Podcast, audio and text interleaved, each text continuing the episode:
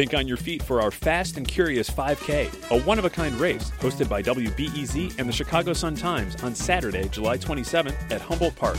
More info and early bird registration at wbez.org/events. This is Reset. I'm Sasha Ann Simons. COVID rates in Illinois are dropping. Experts are urging folks to double mask. Chicagoans can now look for vaccine appointments via ZocDoc. And in the near future, you may need what's called a vaccine passport. Lots to unpack there. The pandemic's been crazy and confusing to say the very least, and we want to make things a little bit clearer for you. So, here to answer your COVID 19 questions, just like she is every Friday, is Dr. Mia Taormina, infectious disease specialist with the DuPage Medical Group. Hi, Dr. Taormina. Welcome back. Hi, Sasha Ann. Happy Friday. Happy Friday.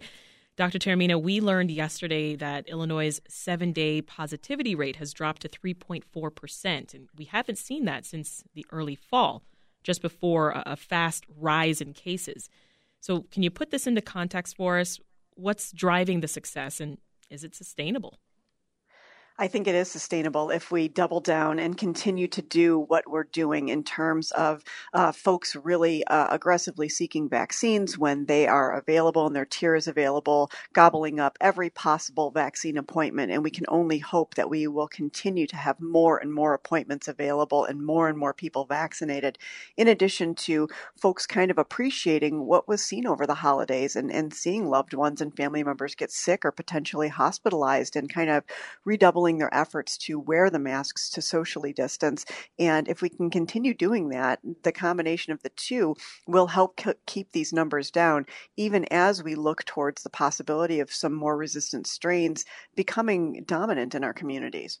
Well, of course, the big news this week, Doctor, is that the city is teaming up with the company ZocDoc to promote its vaccine scheduler, basically a web portal that allows people to book appointments for vaccinations. Can you tell us a bit more about that?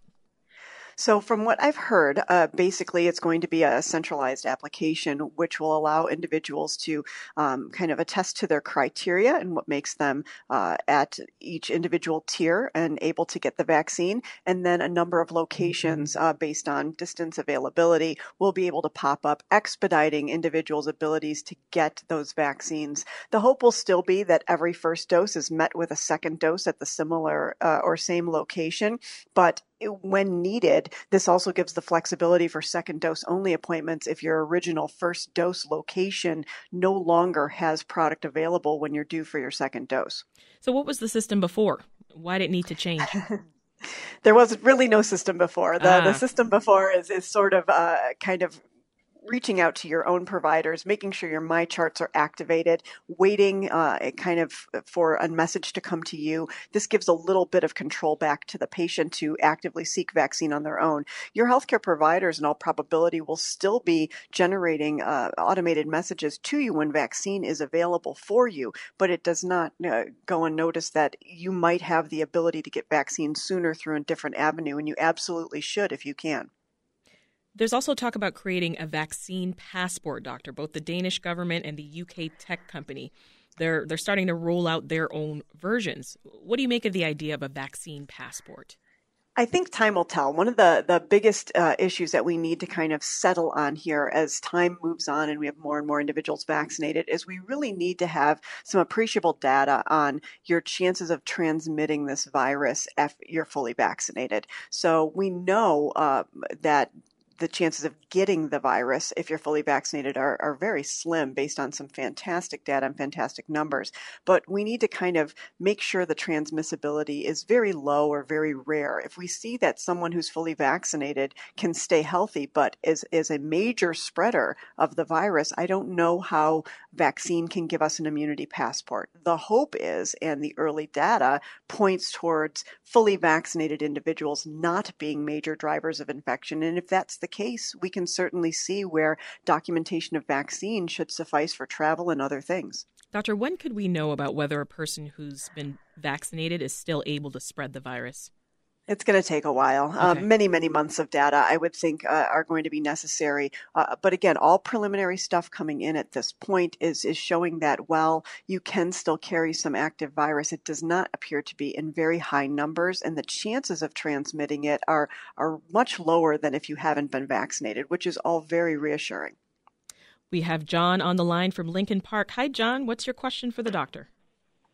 Yes, hello. Um, I have an eye disease called retinitis pigmentosa. I asked a friend if they were getting vaccinated, and they said their eye specialist told them to wait because the current two vaccination uh, treatments change your DNA.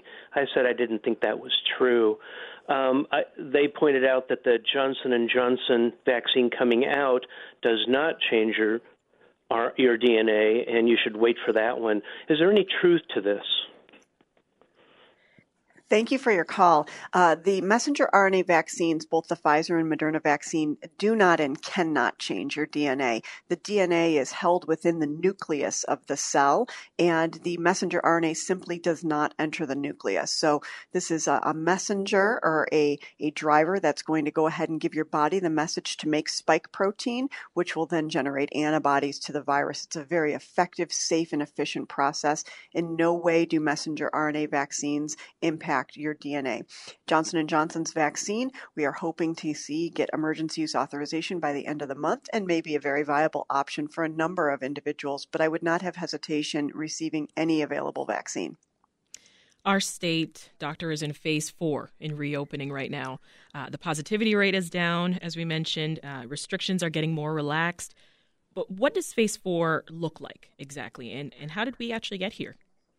Mm, you know, we get to phase four when we have sustained lower numbers in the community and lower levels of positive rates in the community. And and we got there with a combination again of, of masking, social distancing, and vaccination efforts in in the last, you know, month and a half or so as people are getting fully vaccinated. It is driving down those numbers. This is what establishes herd immunity. We're nowhere near herd immunity, but we're starting to see the positive impacts of vaccination and continued safety measures. Um, I think that you know what phase four looks like is going to be more things open, more places and more people in indoor spaces. So we know what we need to do, even in those indoor spaces that are allowing you to uh, go ahead and dine indoors and, and things like that. We still need to maintain the mask wearing and social distancing by my view, if you're eating indoors, you should have a mask on essentially the whole time you're not actually physically eating, and certainly when servers are at your table to protect them as well. Yeah. Um, you know, but time time is moving forward here, and we are seeing some encouraging things. But as people get out more, right, and in this phase during phase four, could we see a spike in cases in a week or two or three? Down the line? We could. We could. Yeah. And we have to absolutely prepare ourselves to reel this back in one more time because we, we need to watch these community trends. If we start having major circulating resistant virus in our community, like the B117 strain from the UK, which could very well be our dominant strain in the next four to six weeks, we may have to redouble those efforts. We may see official guidelines for double masking, or we may see official guidelines rolling things back a phase. Again, it, it depends on how the community spread is going at that time. Let's hear from a caller. Maria joins us now from Elmhurst. Hi, Maria. What's your question? Hi.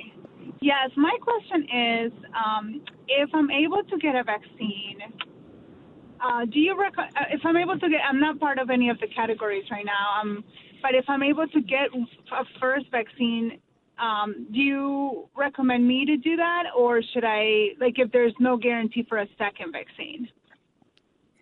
So, Maria, everyone who gets a first vaccine should be able to get a second vaccine at the same location. So, I get this question commonly. I, an individual is not in any of the phases. They're otherwise healthy and well, but maybe they stumble upon a pharmacy that has leftover doses or something like that. And if it's between the trash can or a patient's arm, by all means, if vaccine is available to you and you are not maliciously trying to jump the line to get ahead of someone else and it's simply offered to you because it's available, by by all means take the vaccine available to you, inquire about the second vaccine schedule.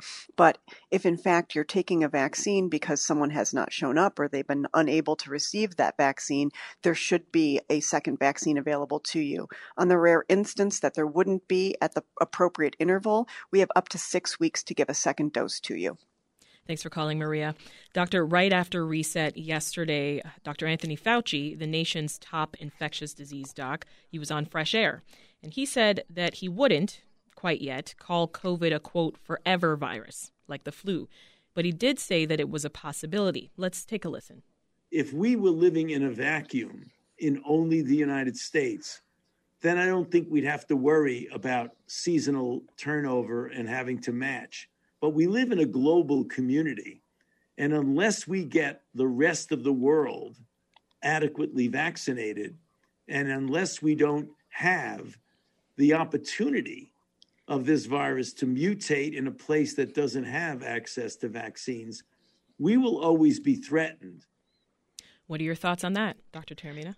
I obviously think uh, Dr. Fauci is absolutely correct. The nature and tendency towards mutation in these viruses uh, in areas where we cannot get people fully vaccinated faster than these mutations are occurring could lead to seasonal variants of coronavirus for uh, for ever, essentially. Um, I agree that we can't exactly establish that because we have to see how this global effort over the next not months to but several years goes. Um, it may take two plus years to vaccinate the far reaches of this world and get vaccine to those individuals. But by all means, we travel all over this planet, and because of that, it's it's not uncommon to uh, have these uh, virus strains and more resistant strains come up in clusters uh, for a long time to come. The hope would be that the infrastructure is in place to tackle these outbreaks as epidemics so we don't have a pandemic spread ever again. We got a question earlier this week from Stella in Chicago, and she asked, Am I a traitor if I don't want the vaccine? Doctor, this is a question that we've gotten time and time again, as you know, from folks who are just afraid to, to get the shot and they're feeling guilty. What do you have to say to those folks? So, Stella, my strongest argument at this point, not, not meant to be an argument or confrontation at all, is the fact that while we don't have long term data on the uh, the, the things that make us nervous about this vaccine, the long term safety data. We know that the vast majority of severe adverse vaccine injuries and reactions happen in four to six weeks after vaccine. That's why the emergency use authorization required 60 days of data before considering emergency use authorization. So we have seen very, very promising statistics. As time goes on, however, uh, I remind you that we are seeing in, in approximately 15% of all coronavirus cases, even individuals who think that they had very mild symptoms and are doing well, potentially significant damage to heart, to lungs, to the central nervous system. And that's where we do have data. We have a year of data on coronavirus and what it can do to our bodies. And I think all signs are pointing towards the virus itself having confirmed potential to cause significant harm and a vaccine where all signs are pointing towards it being very safe and very effective and a lot of science and a lot of physicians are in agreement. So while this is a personal decision i would encourage you to, to think long and hard about the possibility of not having an easy recovery from coronavirus and the vaccine being the better option at this time. Rob is on the line from oak park. Hi rob. What's your question I have a close relative who is uh, suffering from senility, and uh, we hired a uh, home health care person to look after her during the day. I come over and look after her during the evening, overnight, in the morning, and we set up uh, to get her vaccinated the other day, and uh, I had arranged to get myself vaccinated, and we both had those little forms, you know they would vaccinate her, but they said they wouldn't vaccinate me, with even though I'd gotten the uh, appointment and everything, without a letter from the IDFPA, the Department of Public Health, and I don't know what that was about. Doctor, can you weigh in there? So, um, Rob, my guess is uh, you may be under uh, age 65, so you don't automatically qualify. And what they're looking for is for documentation that you are indeed a primary caregiver of your loved one and that your loved one is someone who would have potentially a very poor outcome uh, if they did become COVID positive. If you are indeed under age 65, you may require some additional documentation, a letter that can be printed off from, it's actually the Illinois Department of Health and Human Services, or potentially a letter from your doctor verifying that you are indeed a primary caregiver and should be considered as part of Category 1A, and that should be sufficient. Now, Dr. Taormina, let's get right back into it. Uh, Illinois has confirmed 17 cases of the UK COVID variant, which we know spreads very fast. And the variants from Brazil and South Africa are also circulating here in the U.S. What do we know so far about these variants, and, and what's the CDC's plan in controlling and reporting these cases? So every time you get tested, people are asking, you know, did I get tested for the variants? Did I get tested for the variants? We do have lab capacity to spot check, look for trends in the community, and be able to do genetic sequencing to find out if these variants are circulating in our communities. We do know that these uh, strains are more uh, transmissible. They they are probably 50 to 60 to 70 percent more contagious. They uh, enter the body more efficiently. They hang on to those ACE2 receptors in our lung tissues a little more firmly, um, and because of that, they can again be more transmissible we still are not seeing any concrete evidence that they are necessarily more um, uh, dangerous in terms of morbidity and mortality. We're, we're watching case reports and we're watching studies to see this. The vaccines, the, the uh, messenger RNA vaccines available, have a, a, very good amount of efficacy against the UK strain, but then that efficacy wanes as we get towards um, the Brazil strain and the South African strain. The Johnson and Johnson vaccine, as it uh, applies for emergency use currently and hopefully gets approved at the end of the month, uh, demonstrated "quote unquote" only 50 per, 57% efficacy against the South African strain. That being said, 57% is is far more than 0% and what we do know is that even if you get infected with some of these strains and are fully vaccinated you may absolutely have a much less intense infection. It, it likely will prevent a severe hospitalization. So absolutely the fact that these strains are evolving and are more resistant should not preclude you from seeking vaccine. The vaccine can can hopefully help you not have a more severe outcome with any of these more contagious strains. You mentioned the the Johnson Johnson vaccine, so let's stick with that for just a moment because it was announced uh, just last month, and it includes both a two shot and a one shot vo- uh, version. Uh, both are showing so far promising results. Tell us the very latest on that vaccine and, and remind us how it's different from the others. So the current emergency use uh, request is going to be for the single dose vaccine. Uh, the major differences are it's not a messenger RNA vaccine, it's an adenovirus vector vaccine, which means using pieces of a different type of virus to help deliver the vaccine into our system. It does not require the extreme storage necessary for the Pfizer vaccine or even the Moderna vaccine, which makes this one that can be at room temperature and brought to many locations, uh, brought to individuals that are homebound, brought to individuals who uh, don't have a home at all uh, to be able to vaccinate these individuals. Looking at things on paper, when you read a result that says it shows 72% efficacy, uh, the thought might be, well, why would I want a vaccine that, that shows 72% efficacy when we have vaccines that are 94 and 95% efficacious? And the answer to that is within that 72% efficacy, those who got coronavirus uh, after being vaccinated did not have severe disease. It did not have significant hospitalizations. There were no deaths and there were no critical care stays. So those are incredible statistics at something really giving us a preventative leg up for people that are at risk of having very severe outcomes. So this will be a very useful vaccine. Let's hear from another caller. Dr. Robbie is on the line from Hyde Park with a question on the vaccine impact if you've never taken a vaccine before. I am in the 1B category, and I've never taken a vaccine for flu and have rarely taken any medicine throughout my life.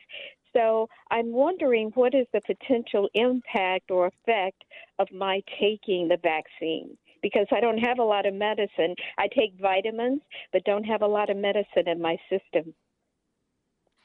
So everyone is different when it comes to being inoculated with a vaccine. I will tell you of all the vaccine technologies that are available, from live vaccines to killed vaccines to viral vector vaccines, toxin vaccines, messenger RNA vaccine technology promises to be among the safest vaccine technology ever ever used. Um, part of the reason why such extreme storage is required is because these vaccines are preservative free.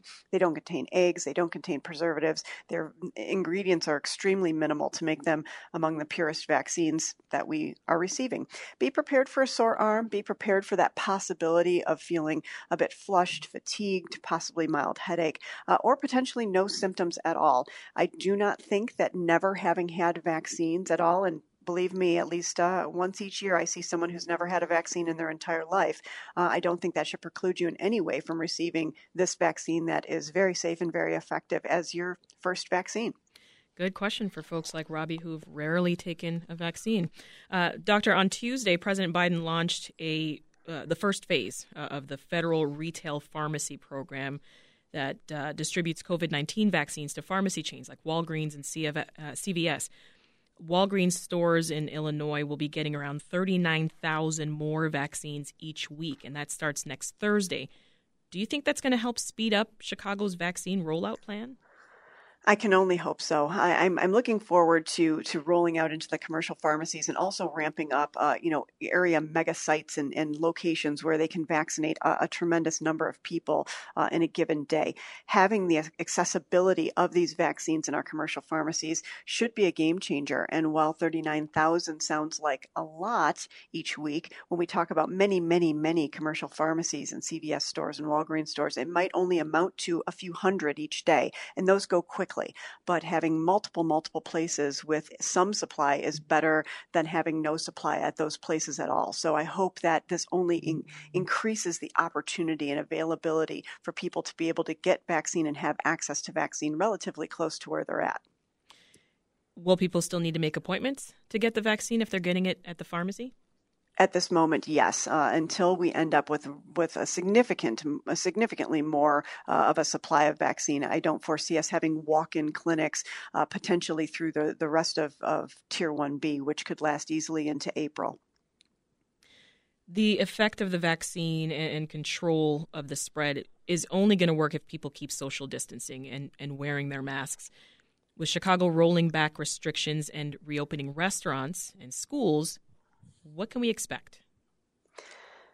We have to pay close attention. We have to learn from trends that have happened in the past and not wait too long to take a pause or a step back if we need to.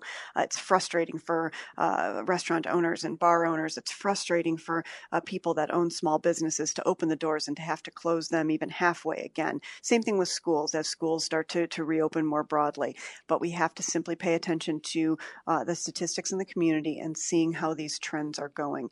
Uh, if we take people who are fully fully vaccinated and they start to um, relax their own social distancing guidelines and their own social distancing and mask wearing, they could unwittingly be passing this virus on to those who haven't been vaccinated. And if it's one of those more efficient spreaders, we could end up with a big problem if that virus is introduced into a population, a group, an indoor setting where people are not vaccinated at all. So it kind of has to be not an either or, but all the above. We need vaccine, we need masking, we need social distancing, and, and we will get through this. A doctor, as we talked about earlier, some folks are hesitant to get the vaccine right now. What are the consequences of not getting the vaccine or waiting to get the vaccine, which a lot of folks are doing? And how quickly will the vaccine make social closeness acceptable? You know, we're still waiting on. I wish I had some of these answers, concrete answers for Come you. on, like, June first, we are good to go. Yes. Um, no, I think I think that um, I think mask wearing is going to be with us for a long time to come. Okay. Whether it's it's uh, something that is is is simply encouraged or something that's required. Um, but I definitely think through the, the rest of the year and potentially into the future, depending on different waves. We'd had a conversation the other day with a number of specialists in my organization. Uh, we have barely seen influenza this year, and that's because masks work. And we have to really kind of think to ourselves, why has it been acceptable for the U.S. to have 40 to 60,000 people die every year because of influenza? And here we are in a year like this using masks for a different reason, but arguably, we have no cases of influenza sitting on ventilators in our hospitals right now. I've seen one case this entire season as an infection specialist. So mm-hmm. we need to continue to have a conversation about this stuff. And the the fact that we can use vaccine to push towards herd immunity. We don't want to use the disease itself to push towards herd immunity because that is too much unnecessary death.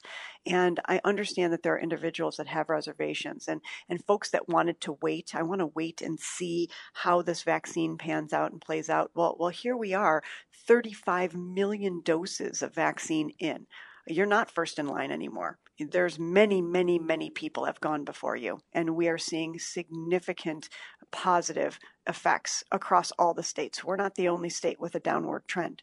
So it, it, sort of comes to, to being on the right side of history here. We are moving towards that end goal, and that end goal is going to require 70 ish percent of our population being fully vaccinated and having antibodies before we can start living that normalcy. And literally, you matter. Every single listener matters as being a part of that drive towards herd immunity. We have to protect those who simply cannot be vaccinated for uh, genuine medical uh, reasons. So let's get vaccinated. We're all doing our part. It feels really good to be a part of this amazing thing. Let's jump back to the phones. Mary Lou is on the line from Chatham, and she's got a question about allergies and the vaccine, which something you've talked about here on the show before, uh, Dr. Taormina. Hi, Mary Lou. Hi. Go ahead with your question. I have many allergies, food and medications. I had um, cataracts removed a couple of years ago, and the medications that were applied for that, I was allergic to. So I'm told that if you have allergies, you take. Mary Lou, you there? Well, doctor, based on what you heard, yeah. can you respond? So, Mary Lou, I definitely encourage you to talk to your allergist. Um, allergists currently are, are testing uh, patients for the most common reaction to these vaccines, which could be to the polyethylene glycol or PEG component. It's one of the components of the medication. So, you can have allergy testing done to see if you have any um, uh, a robust response to uh, a, a, trigger like that. Mm-hmm. And the rest of your allergy list can be reviewed as well for the most part, medication allergies that are not injectable medications or vaccines uh, or any uh, type of food or animal or uh, stinging insect allergies, folks have been able to receive these vaccines with uh, little to no uh, increased incidence of adverse outcomes. Let's hear from our last caller. Rona's on the line from Lakeview. Hi, Rona. What's your question? Hello. How are you? Um, I'm wondering, is it okay to wash to launder in a washing machine and dryer and reuse the surgical and KN95 masks? That's a great question. We haven't had a question like that since the very beginning. Uh, surgical masks and KN95 masks are not designed to be uh, saturated with moisture and washed and dried. There are uh, different ways where they can be sort of uh, brought up to a, a, warmer temperature to potentially kill some uh, virus. I don't recommend microwaving them or anything like that. These are techniques that are used more like an autoclave type device in, in healthcare settings. So, for the most part, for those of us walking around just in society, consider KN95 and 95 and surgical masks as being disposable. We should not be laundering them in any way to extend their use. We need a we need a full mask refresher, doctor. We we actually did a segment yesterday on masks, and you can find that Rona online at wbez.org/reset. That's Dr. Taormina from the DuPage Medical Group. Dr. Taormina, always a pleasure. Take care. Thanks for listening to the news live on WBEZ and NPR. The WBEZ stream sounds great in the kitchen on your smart speaker and anywhere on the WBEZ app. Listen every day.